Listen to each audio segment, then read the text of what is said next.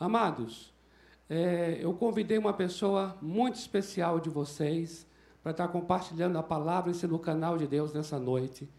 É, o Senhor tem levantado uma geração de pregadores da palavra, entre os quais pastor Tiago Marcolongo. Vem cá, varão de Deus. Glória a Deus.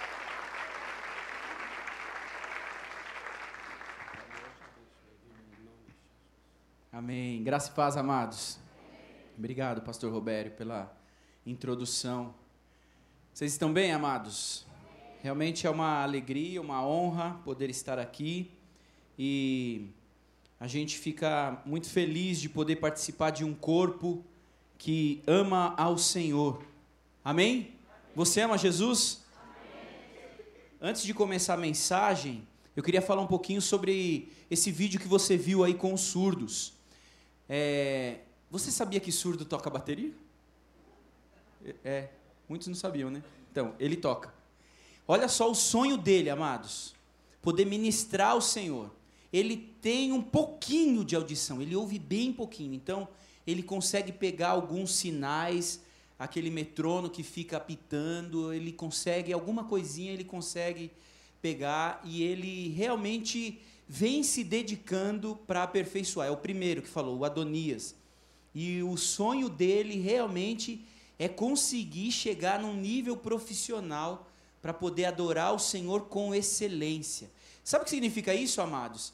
É o interesse de mostrar a capacidade que eles têm. Por muitos anos, os surdos foram considerados como débeis mentais, como pessoas incapazes de, de raciocinar, como pessoas doentes.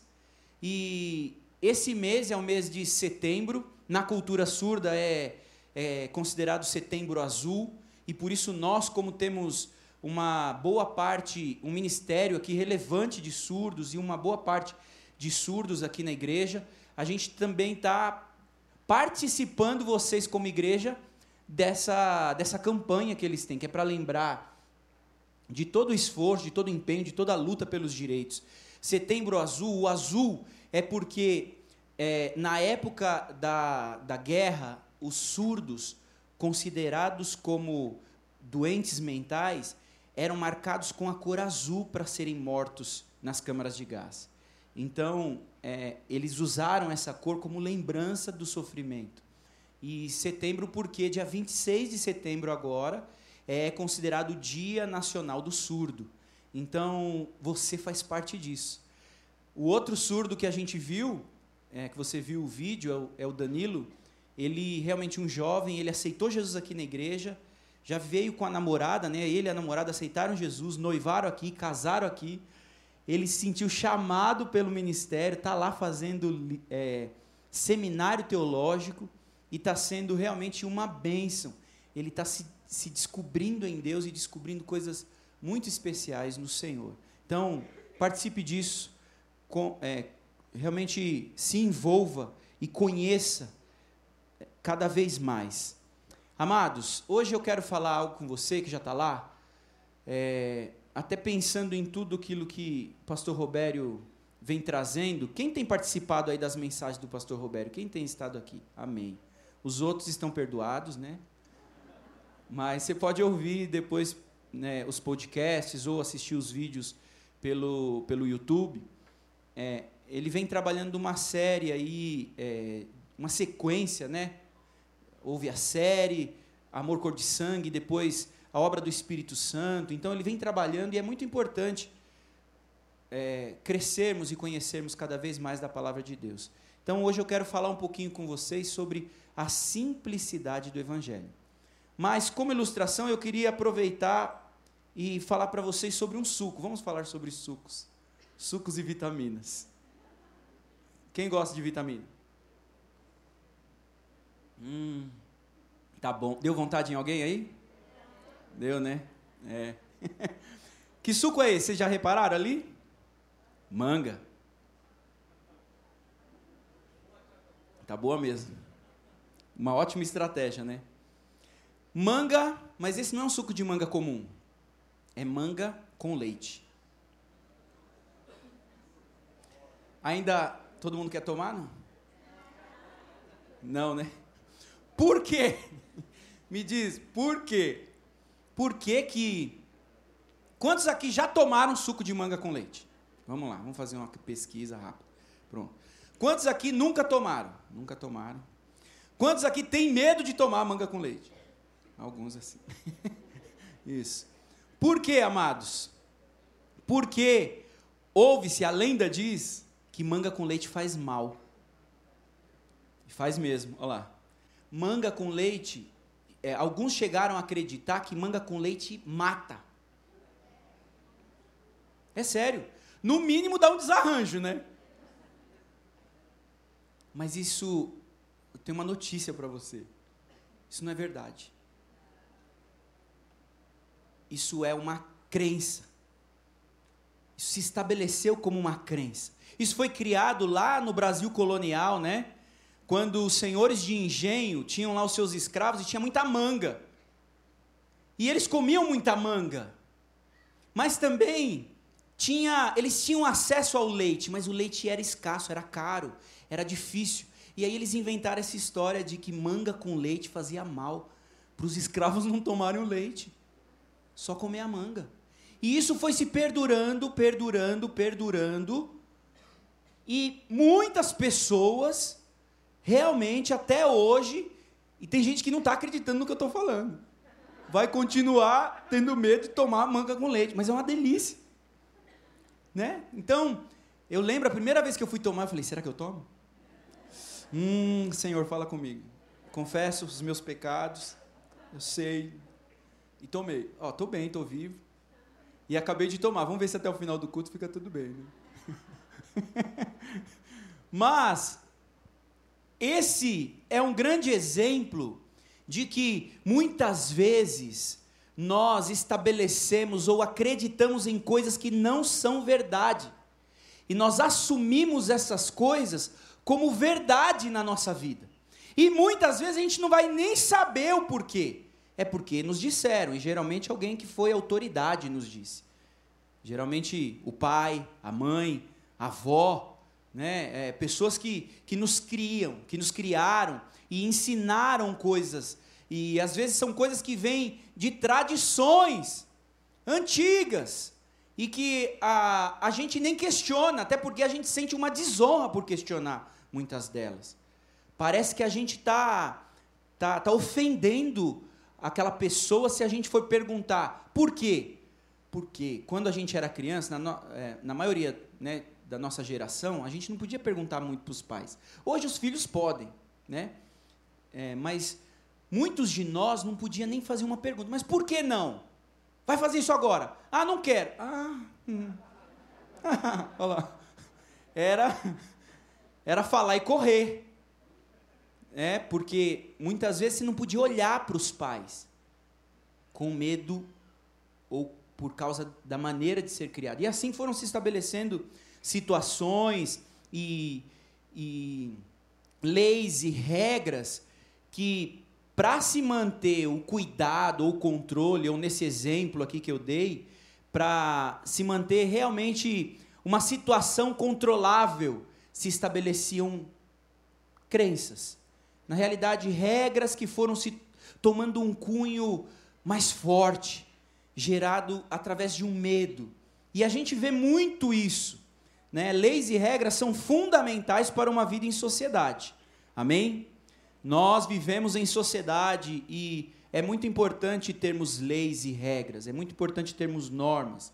Mas muitas vezes essas leis e normas começam a atrapalhar e realmente acabam se tornando até uma maneira de se estabelecer um governo. E a gente vê isso se expandindo, seja no âmbito político, cultural, seja muitas vezes no, no âmbito religioso, e a gente vai vivendo cercado de muitas situações, muitas crenças que podem estar complicando a nossa vida que podem estar impedindo, nos impedindo de viver a simplicidade do reino de Deus e do Evangelho.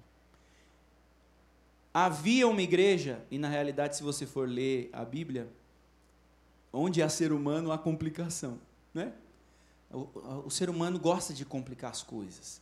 E Satanás usa disso e traz muitas situações, mas uma igreja em especial é Colossenses, que eu gostaria, a igreja de Colossos, a carta de Colossenses, que eu gostaria de te convidar para abrir a Bíblia. Colossenses, eu pus ali 1 e 2, porque a gente vai ler muita coisa. Então, eu quero te convidar para 1 Colossenses 2, cap, é, capítulo 2, versículo 8 e 9. Eu estarei lendo na versão, nova versão transformadora, NVT. Então, se for um pouco diferente, é, vai comparando aí, tá bom? Não permitam que os outros os escravizem com filosofias vazias e invenções enganosas provenientes do raciocínio humano, com base nos princípios espirituais deste mundo e não em Cristo. Fique atento, não permita, pois nele habita em corpo humano toda a plenitude de Deus em Cristo. Agora vamos lá para o versículo 16. Portanto, não deixem que ninguém os condene pelo que comem ou bebem, ou por não celebrarem certos dias santos, as cerimônias da lua nova ou os sábados, pois essas coisas são apenas sombras da realidade futura, e o próprio Cristo é essa realidade. Não aceitem a condenação daqueles que insistem numa, humildade fingida e na adoração de anjos e que alegam ter visões a respeito dessas coisas. O 20. Vocês morreram com Cristo e ele os libertou dos princípios espirituais deste mundo. Então, por que continuar a seguir as regras deste mundo que dizem: não mexa, não prove, não toque? Essas regras não passam de ensinamentos humanos sobre coisas que se deterioram com o uso. Podem até parecer sábias, pois exigem devoção, abnegação e rigorosa disciplina física, mas em nada contribuem para vencer os desejos da natureza pecaminosa. Ele aqui está falando um pouco disso, dessas tradições e que foram fundamentando religiões, fundamentando a prática religiosa de adoração a Deus. E aqui ele está combatendo algumas linhas que vinham se misturando na igreja de Colosso. Paulo está escrevendo a essa igreja, essa era uma igreja que Paulo não conhecia. Né? Foi um discípulo de Paulo, Epáfras, que foi até Colossos e que evangelizou aquele povo e que fundou essa igreja. Mas Paulo, preso aqui nessa situação, ele estava preso em Roma, ele está escrevendo essa carta porque Epáfras veio e contou para ele como as coisas estavam acontecendo, as situações, e Paulo está ensinando, combatendo algumas mentiras e crenças que estavam adentrando na vida da igreja, atrapalhando a verdade do evangelho. Uma delas era a situação, né, que ele fala aqui, princípios elementares desse mundo, ou princípios espirituais desse mundo, eram ensinos religiosos falsos e mundanos, que eram heresias que ensinavam, entre outras coisas, que para ser salvo era preciso combinar a fé em Cristo com filosofia, com ensinamentos e conhecimentos secretos humanos. Outra coisa que Paulo está combatendo aqui nesses textos é o gnosticismo, que também ele incentivava muito o conhecimento, era a busca por muito conhecimento, era uma mistura de misticismo também com filosofia, e que ensinava, olha só, que a gente podia chegar a Deus através de outras coisas criadas por Deus, como os anjos. Então, na igreja de Cristo, haviam algumas pessoas ensinando que podia orar para anjo, podia adorar os anjos e pedir para anjo. Ou estabelecendo outros intermediários entre o homem e Deus. Olha só como isso é antigo. Olha só como isso vai se estabelecendo nas religiões. Porque isso vai impedindo o acesso direto a Deus. Isso vai atrapalhando o contato direto com o Pai, com o trono, e vai confundindo a cabeça daqueles que estão buscando ao Senhor, daqueles que estão interessados em servir a Cristo. Paulo já estava combatendo isso lá no primeiro século. Paulo já estava ensinando verdades que refutavam essas crenças mentirosas. Por quê? Porque elas complicavam o que é simples. Muitas das crenças e, e das regras complicam o que é simples. A gente viu no texto aqui que ele traz, é, mas por que é que então vocês ainda se submetem a seguir essas leis? Não faça isso, não faça aquilo, não coma isso, não coma aquilo. A gente sabe que é delicado lidar com isso, justamente porque aqueles que se interessam podem pegar o caminho da libertinagem, pode acreditar que pode tudo então pode ir pela linha de que, ah, então eu sou livre, eu posso fazer qualquer coisa, não há limites para mim. A gente está entendendo que essa é uma questão contra os exageros e contra a distorção da verdade. Amém, amados? Porque há uma verdade, há uma verdade estabelecida no mundo espiritual, há uma verdade estabelecida no reino de Deus. E é contra isso que nós estamos interessados.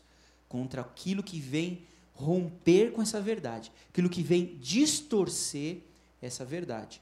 Deus não quer que tenhamos apenas comportamento de crente.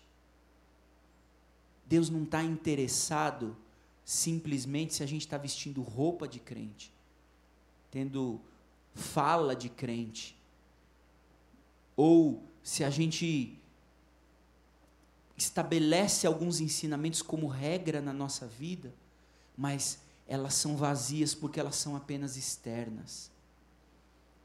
O que a obra de Cristo fez por nós foi gerar transformação, foi mudar a nossa vida de dentro para fora. E isso não acontece simplesmente pelo fato de eu engolir alguma coisa, mas é o fato de eu viver a verdade do Evangelho e de eu me apropriar da simplicidade do Evangelho. Nós não podemos simplesmente parecer crente. Deus em Cristo nos deu autoridade para sermos crentes. Nós somos cristãos. E algumas dessas crenças, eu fiquei pensando para dar exemplo, e tem algumas situações que realmente nos impedem de nos apropriarmos da verdade, da verdade em Cristo. Algumas delas é que nós, os pastores, são mais santos do que os outros membros. Muitas vezes tem muita gente que chega, pastor, ora em mim, ora por mim, pastor, ora por essa situação, porque a tua oração hum, vai chegar mais rápido no céu. Muitas vezes a gente vai colocando as pessoas acima de nós diante de Deus. É claro que existem responsabilidades, é claro que existem chamados, como você viu aí o exemplo do Danilo, que tem sido chamado para ser um missionário surdo, para falar do amor de Cristo. É claro que podemos ter chamados específicos, mas o Senhor, em Cristo, nos igualou diante de Deus. Todos temos acesso ao Senhor. É claro que você pode olhar até pela obrigação que os pastores têm que orar mais que você. De repente você pode, não, peraí, ele tem que orar mais que eu. Então, se eu não tenho muito tempo para orar, eu vou pedir para o pastor, porque ele só faz isso, né? Então, pede para o pastor orar. Já ele tem uns, uns, caminhos, o pastor tem uns atalhos na oração, né? Ele usa umas palavras assim, que chega mais rápido diante de Deus. Amados, Todos nós temos isso. Isso é um tipo de crença que atrapalha você de viver algumas coisas. Outra crença interessante aqui é o banco dos pastores. Tem gente que tem medo de sentar naquele banco. Tem gente que chega ali e fala: ai, desculpa, é porque não tem outro lugar. Às vezes a igreja pode estar vazia, quer dizer, pode estar cheia, aquele banco está vazio, tem gente que não senta ali, não. Fala: não, esse banco, hum, se eu sentar nesse banco, Pode sentar, né, pastor? Pode, então. Todos nós podemos. Outra coisa é vir à igreja. A gente às vezes quer evangelizar as pessoas e a gente tem a crença de que precisa trazer aqui. Não preciso levar a pessoa na igreja, preciso levar ela na igreja. É claro, você quer conhecer, quer que ela conheça, fazer esse culto maravilhoso, olha que gostoso, né? Como é poderoso, amém. Mas o templo, se você vier aqui durante a semana, Jesus não está aqui não. O Espírito Santo não está aqui não. O Espírito Santo está aqui agora porque a igreja está reunida aqui.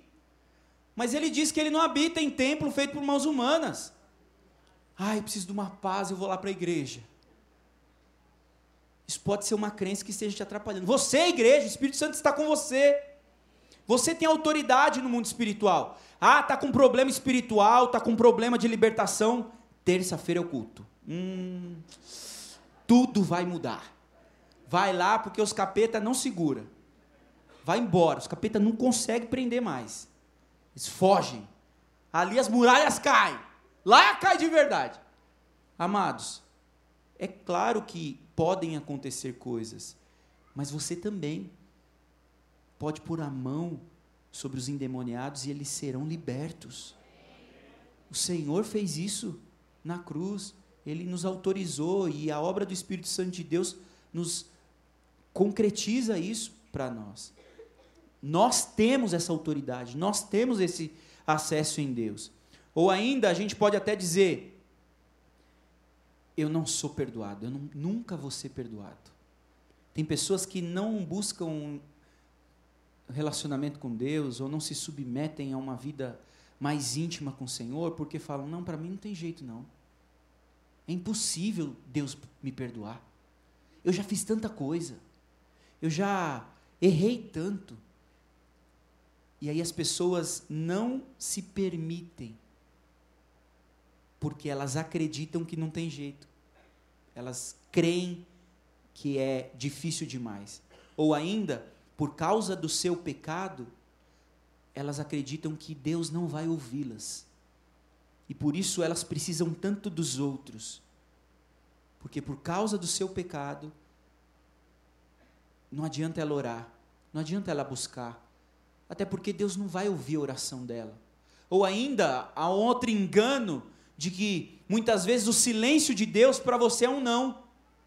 Não é porque Deus não respondeu, não é porque Deus está em silêncio que ele não tenha te ouvido.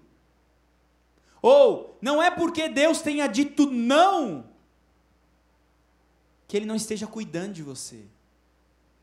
E aí a gente vai buscando alguns entendimentos e vai ficando confuso.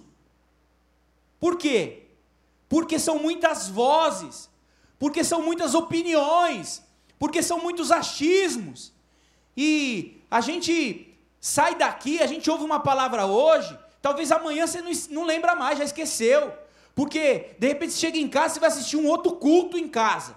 Aí você vai ouvir não sei mais o que. Aí você ah, vai ler tal coisa. Aí você vai sai caçando, sai buscando um monte de coisa e a gente vai vivendo isso um pouco de costume, uma quantidade de informação tão forte que a gente não aprofunda isso na nossa vida e a gente não permite experimentar aquilo que a gente foi alimentado. O fruto daquilo, a gente não consegue ver o fruto da palavra de Deus na nossa vida. Deus Deus tem muitos planos para cada um de nós. E ele só ele já fez o que precisava ser feito em Cristo, mas ele só espera posicionamento nosso. E um dos posicionamentos é a gente conhecer a verdade. Ah, como é bom conhecer a verdade. É ou não é, amados? Às vezes tem algumas verdades que a gente foge de conhecer, porque são difíceis. Tem muitas verdades que a gente não quer conhecer, mas é muito importante a gente ter acesso à verdade. E nós temos acesso à verdade de Cristo. Esse é, o, é a, essa é a principal revelação que pode te dizer o que é certo ou não. O que tira toda a confusão que vem de tanta informação. A, a palavra é a verdade do Evangelho escrita, ensinada e autoexplicada. A Bíblia mesmo, lá em João 8, diz: E conhecerão a verdade, e a verdade, isso mesmo, vos libertará. Então, para falar um pouco mais sobre as verdades que estão presentes em Colossenses, eu queria te convidar a ler. A, é, já está aberto aí, né? Colossenses 1, nós vamos ler a partir do 15.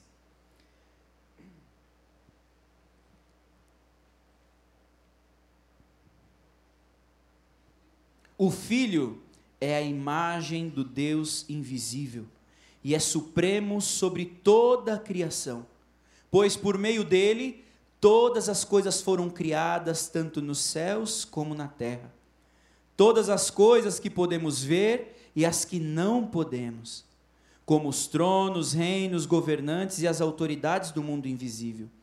Tudo foi criado por meio dele e para ele. Ele existia antes de todas as coisas e mantém tudo em harmonia. Ele é o cabeça do corpo que é a igreja.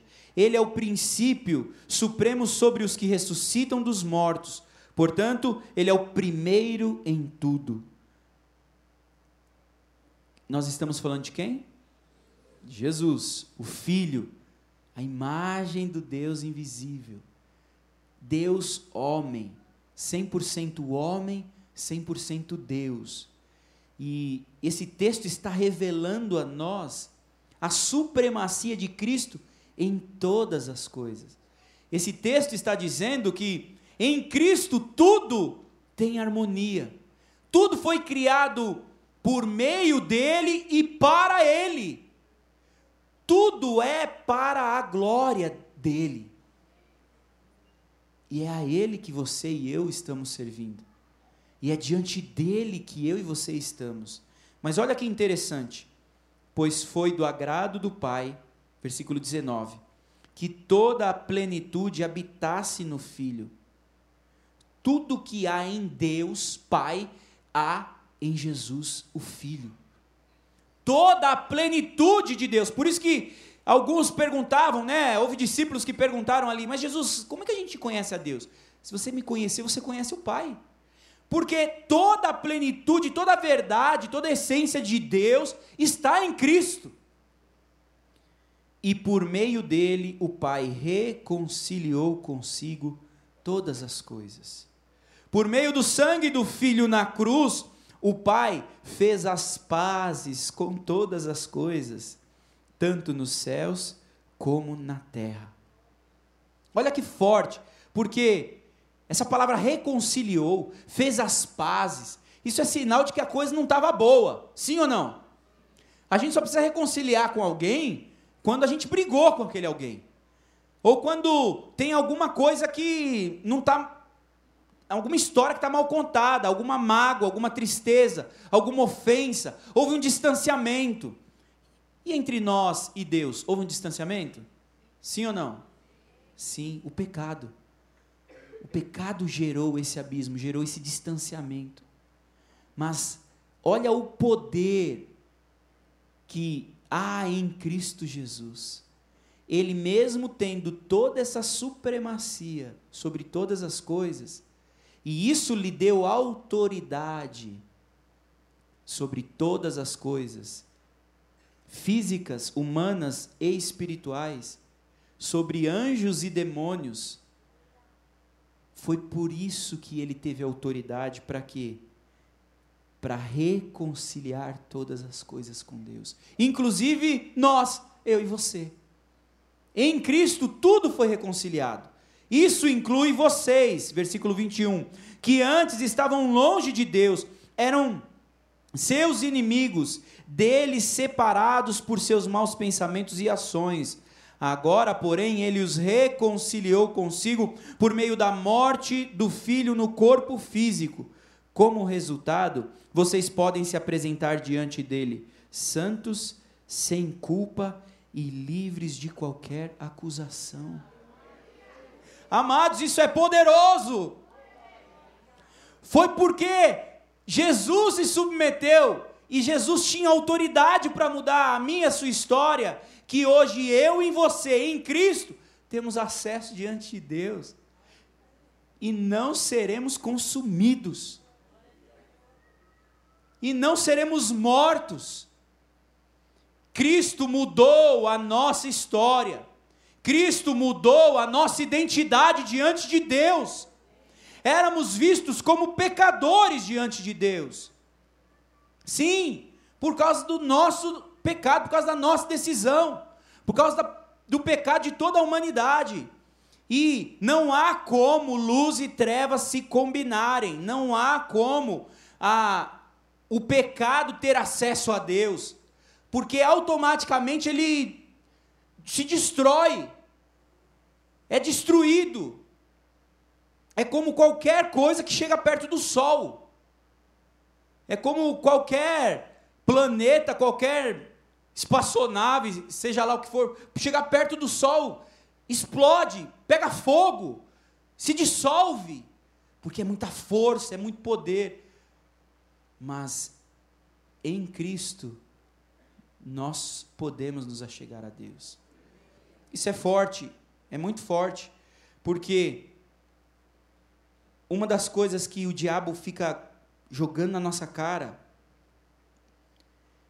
é que nós somos pecadores. Você pecou. E você pecou de novo. Como é que você tem coragem na igreja ainda? Como é que você tem coragem de aparecer lá no pequeno grupo? Ou ainda, como é que você tem coragem de falar de Jesus para alguém? Olha para você, seu lixo. O diabo fica acusando e mostrando toda a nossa história difícil, todo o nosso erro. E isso vai nos parando, porque a gente vai se apropriando e a gente deixa de acreditar na verdade que há em Cristo. Qual verdade? Que nós somos santos. Nós fomos santificados em Cristo. Ele nos tornou santos. Ele mudou a nossa identidade de pecador para santo. Só Ele pôde fazer isso, ninguém mais, nenhum outro. E, e quando a gente entende isso, isso muda a, a nossa maneira de ser, isso muda a nossa maneira de se posicionar diante das coisas.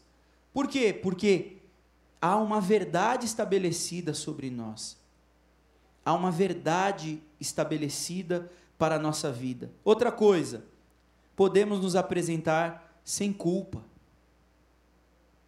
Sem culpa. Sem a sensação de que eu tenho que pagar. Eu preciso sofrer um pouco. Não é possível que é tão simples.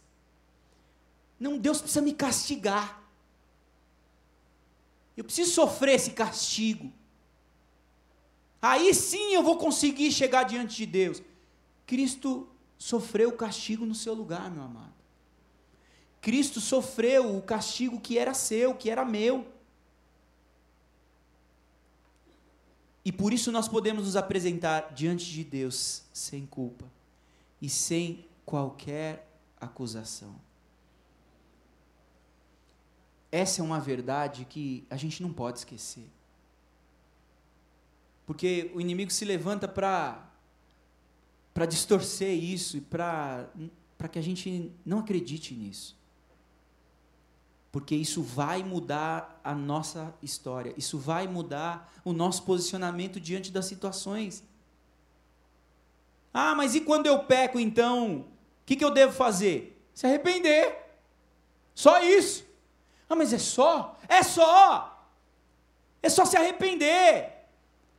É só buscar o trono e se arrepender e se humilhar. E a Bíblia diz que se confessarmos os nossos pecados, Ele é fiel e justo para nos perdoar os pecados. A Bíblia diz em Romanos 8 que nenhuma condenação há para os que estão em Cristo Jesus. E é isso que vai nos ajudar ou vai nos autorizar entre nós mesmos, porque no mundo espiritual está muito resolvido. As trevas tremem diante do poder. né? Elas fogem diante desse poder. Mas o problema é que o diabo nos seduz. O problema é que as mentiras, essas, esses enganos, nos impedem de nos apropriarmos do que é simples e está muito claro para nós. Aí a gente ouve aqui, é abençoado no culto, e Deus fala, e você sai daqui cheio de Deus, mas aí amanhã o seu chefe é, comete uma injustiça com você, você já fica todo irado, você já começa a questionar tudo, você já se ira com Deus, você já se ira com as situações, ou se não, sei lá, roubam o seu carro, você bate o carro, é mandado embora, sei lá, acontece alguma coisa, e aí você já deprime, já desiste, já esquece quem você é em Deus, já esquece quem você é no mundo. Isso tem roubado a verdade do Evangelho na vida da igreja. E por isso que a igreja não tem sido tão relevante quanto precisa ser. Porque a gente se, se intimida com, com crenças, com mentirinhas. A gente se intimida e a gente para. Aí a gente fica com medo e aí a gente não avança. Porque a Bíblia diz que as portas do inferno não prevalecerão. E porta é um instrumento de defesa. Ou seja, é porque a igreja está avançando contra o inferno. Meu amado, Deus te deu autoridade no mundo espiritual. Você em Cristo tem autoridade no mundo espiritual. E isso é uma verdade simples. Simples. Que não pode ser complicada. Cristo te salvou, Cristo te libertou. E Deus sabe quais são os teus desafios, tudo aquilo que te prende nesse mundo. Quais são os teus desafios, talvez com o apego às coisas desse mundo, os seus medos com situações referentes a esse mundo, com o seu futuro, talvez situações que você se vê preso no pecado, você é livre, há uma verdade, você é livre. Isso também é simples. Se aproprie dessa liberdade, se aproprie dessa verdade. Cristo te libertou. Para a liberdade foi que Cristo nos libertou, para vivermos a verdade e a simplicidade do Evangelho. Outro texto que diz aqui, Roman, é, Colossenses 2 ainda, 13. Vocês estavam mortos por causa de seus pecados e da incircuncisão da sua natureza humana então Deus lhes deu vida com Cristo, pois perdoou todos os nossos pecados. Ele cancelou o registro de acusações contra nós, removendo-os e pregando na cruz. Desse modo desarmou os governantes e as autoridades espirituais e os envergonhou publicamente na cruz. Amado, essa acusação que está contra você, e que o diabo fica te enganando, já está cravada na cruz. Quem de vocês tem cartão de crédito? Cartão de crédito? Isso aqui é uma surpresa também, né? Muitas vezes isso aqui é. Porque quando a gente ganha um cartão de crédito, o banco liga e fala: Olha, você foi escolhido, você tem um crédito muito bom. Aí você olha para o seu crédito, para o seu salário, você fala: meu Deus. Eles te dão um crédito muito maior do que você ganha. Por quê? Porque eles querem que você se prenda a eles. E aí você vai gastando, vai gastando, vai gastando, vai gastando, aí você olha no seu extrato, não saiu nada da sua conta. Aí você vai gastando, vai gastando, vai gastando. Ah, mas parcela, só mais isso, só mais aquilo. Ó Deus falando com muitas pessoas. E de repente, quando chega a fatura, aí você clama, ai, ai, ai. Ai, Jesus, me ajuda. Senhor, socorro. Aí você vai para a campanha, você vai fazer jejum, você vai para o culto de terça, você vem para o culto de oração, de, você, vem, você vira crente. Você começa a falar: Senhor, o diabo está se levantando contra mim. O inimigo está furioso. Ah, diabo, eu te pego. Porque você foi enganado por uma carta de crédito. Mas a conta chega.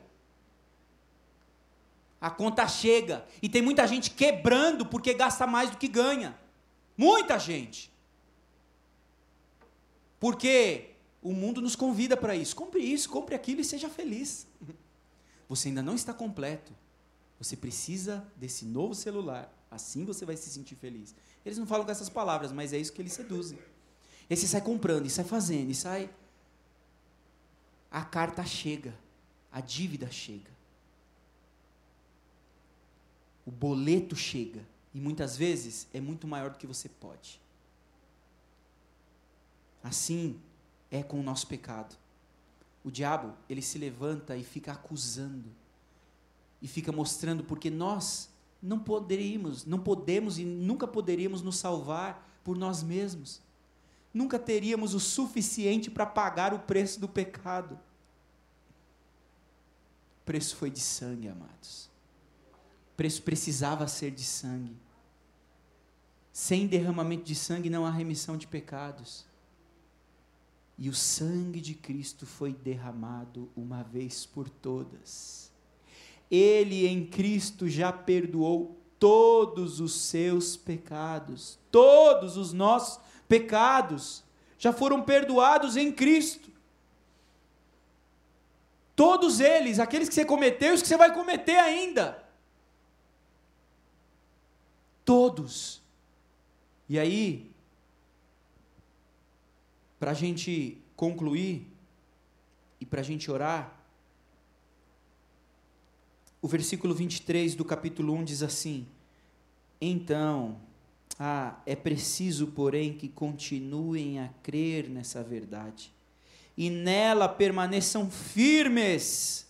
Não se afastem da esperança que receberam quando ouviram as boas novas que foram anunciadas em todo o mundo, que eu, Paulo, fui designado servo a proclamar. Permaneçam firmes creiam nessa verdade e permaneçam firmados nessa esperança. Tem mais uma coisa aí, o 2, versículo 6.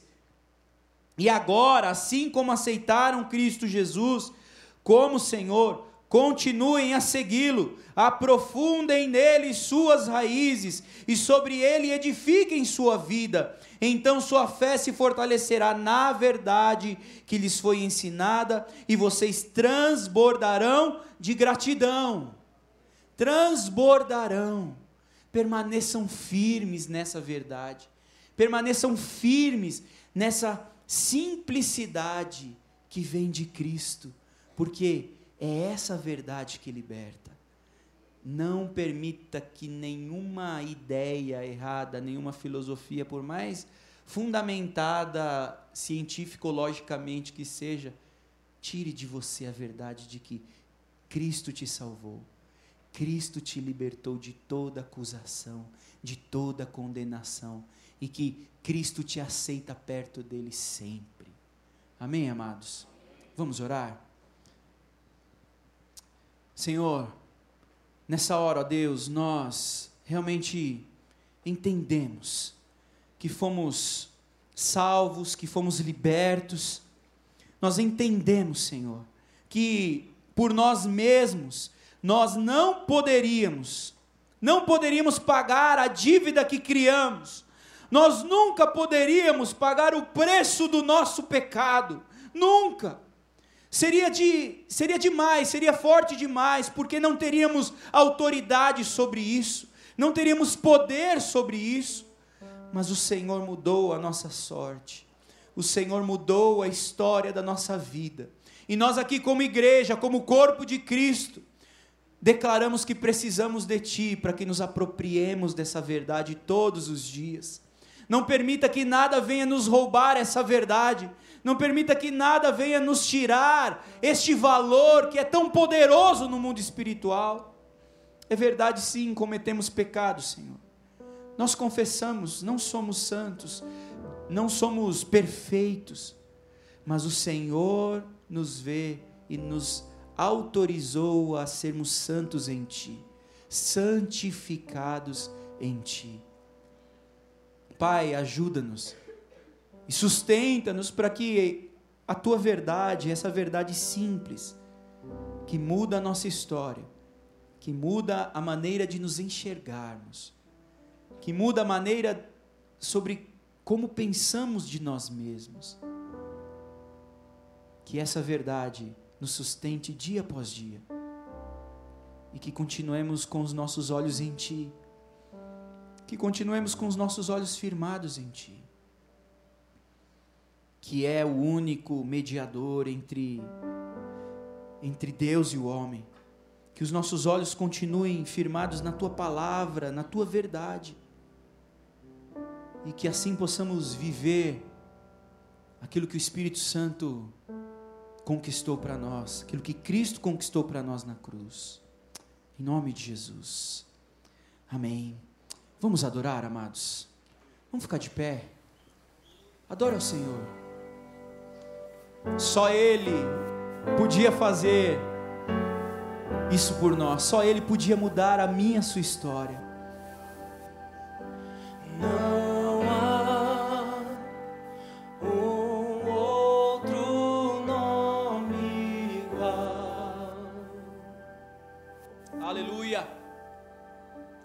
maior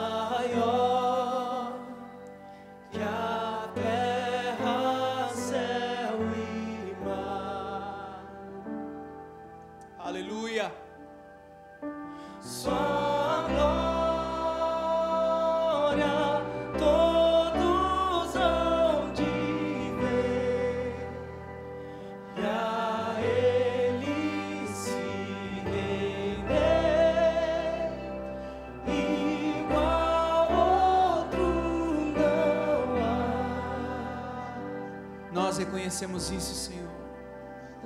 Sua face brilha mais que o sol. E nós temos acesso a Ti, Senhor.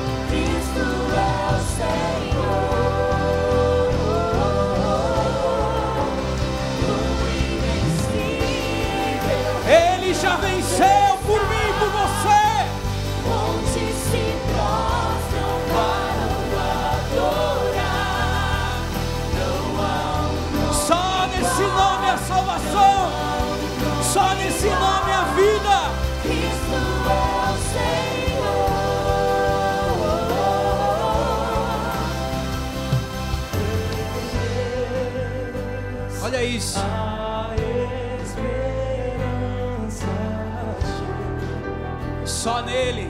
Só nele. na cruz venceu o nosso rei. Nós te adoramos. Nós te reconhecemos único.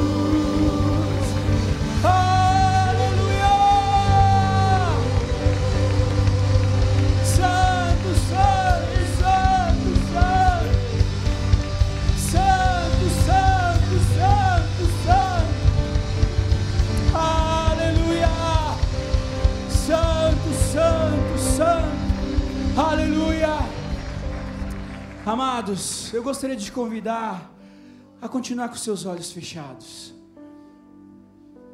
Eu gostaria de você, como igreja, continuar orando, para que você se aproprie disso. Mas eu também gostaria de dar oportunidade, porque talvez haja pessoas nesse lugar que ainda não sabem o que é isso, porque ainda não entregaram a sua vida para Jesus. Todas essas coisas só se tornam verdade, toda essa simplicidade só nos alcança quando entregamos a nossa vida ao Senhor, quando confiamos o senhorio da nossa vida a Jesus, que fez tudo por nós. Porque sem Jesus, a vida é complicada mesmo. Sem Jesus, é difícil mesmo. Só Jesus simplifica. E eu gostaria de te dar a oportunidade, você que está aqui, e talvez nunca tenha feito essa oração de entrega, de entregar a Cristo o governo da sua vida, de reconhecer Jesus como o único Senhor da sua vida. Eu queria te dar a oportunidade nessa hora. Alguém aqui que gostaria de fazer isso? Dá um sinal com a sua mão. Se há alguém neste lugar, isso. Dá um sinal com a sua mão. Jesus quer te salvar hoje. Jesus veio para simplificar a sua vida hoje. Aleluia. Há alguém? Amém. Amém. Glória a Deus. Mais alguém? Pode baixar sua mão, minha irmã. Mais alguém? Aleluia. Glórias ao nome de Jesus. Eu gostaria de te convidar, você que levantou a mão, pode vir aqui à frente, por favor. Alguém vai te acompanhar, isso, pode vir. Aleluia. Continue orando, meu irmão. Continue orando e agradecendo a Deus pela vida que Ele te deu. Aleluia. Talvez você também esteja afastado do Evangelho e quer vir, quer se reconciliar com o Senhor. Pode vir aqui. Aleluia.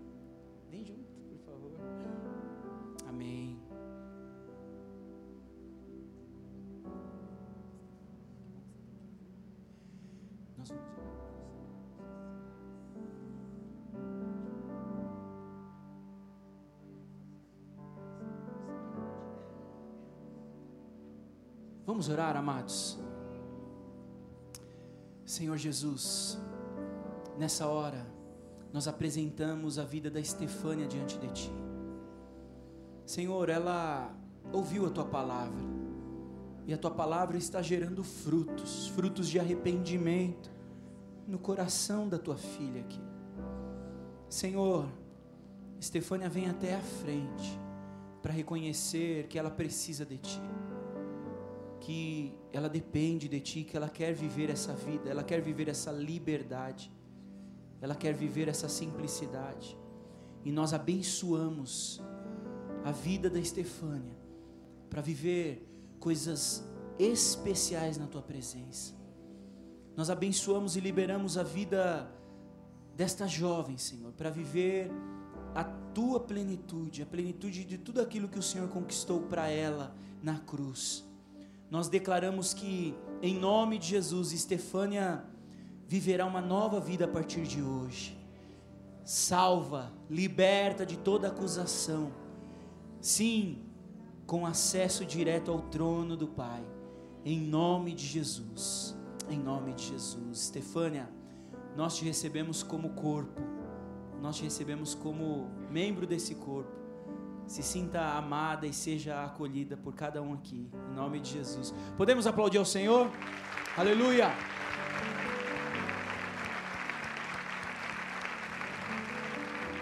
Glória a Deus. Dê a mão para a pessoa que está perto de você aí, por favor. Vamos orar mais uma vez.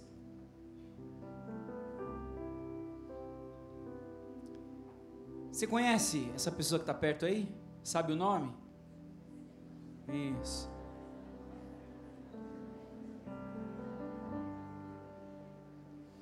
Então, quero te convidar nesse momento você orar por essa pessoa aí, da esquerda, da direita. Ore ao Senhor para que ela viva essa verdade, que ela experimente dessa simplicidade.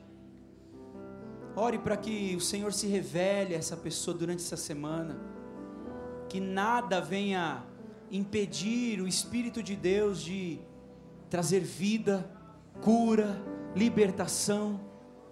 Em nome de Jesus, pode orar. Você tem autoridade no mundo espiritual, ore com ousadia, ore. Abençoe, profetize. Deixe o Espírito de Deus te usar, sim. Aleluia. Eis aqui a tua igreja, Senhor, orando como corpo Assim como o nosso corpo, as células se unem em favor uns dos outros, os órgãos, os membros do corpo alimentam, cuidam, favorecem, ministram um ao outro. Eis aqui a tua igreja, Senhor, ministrando uns aos outros. Ah, porque o Senhor nos deu a liberdade para isso e a autoridade para isso. Nós ligamos todas essas orações no mundo espiritual para que a tua vontade se realize sobre cada um desses pedidos. Vai, Senhor, nessa hora, abençoando as nossas famílias, os nossos lares. Tu sabes o dia de amanhã, os desafios que cada um terão aqui. E nós abençoamos o teu povo para viver, sim, aquilo que o Senhor tem para nós. Nós abençoamos a tua igreja para ser relevante, sim, nessa sociedade. Nós abençoamos a tua igreja para que haja posicionamentos claros, verdadeiros sobre o teu reino e que o teu reino se estabeleça sobre a vida de cada um de nós, seja no trabalho, seja no relacionamento familiar, seja, Senhor, nos estudos, seja, Senhor, no, na resolução de problemas. Tu sabes as situações e é diante de cada uma dessas situações que nós te adoramos. E nós aqui declaramos que nada vai nos separar do teu amor, nada vai nos impedir de te adorar e de te engrandecer, porque o acesso está aberto, a porta, o véu foi rasgado, o acesso está livre ao teu trono. Obrigado, Deus, que seja uma semana cheia do teu poder, cheia da tua unção, que seja uma semana onde possamos falar do teu amor àqueles que, que nos conhecem, possamos falar do teu amor àqueles que nos rodeiam, aqueles, Senhor, que trabalham conosco, familiares, e que possamos viver o teu amor. É assim que nós encerramos este momento e te bendizemos e declaramos que a nossa vida é para o louvor da tua glória, em nome de Jesus. Amém. Amém. Glórias ao nome de Jesus. Aleluia. Deus te abençoe, meu amado. Uma ótima semana, em nome de Jesus.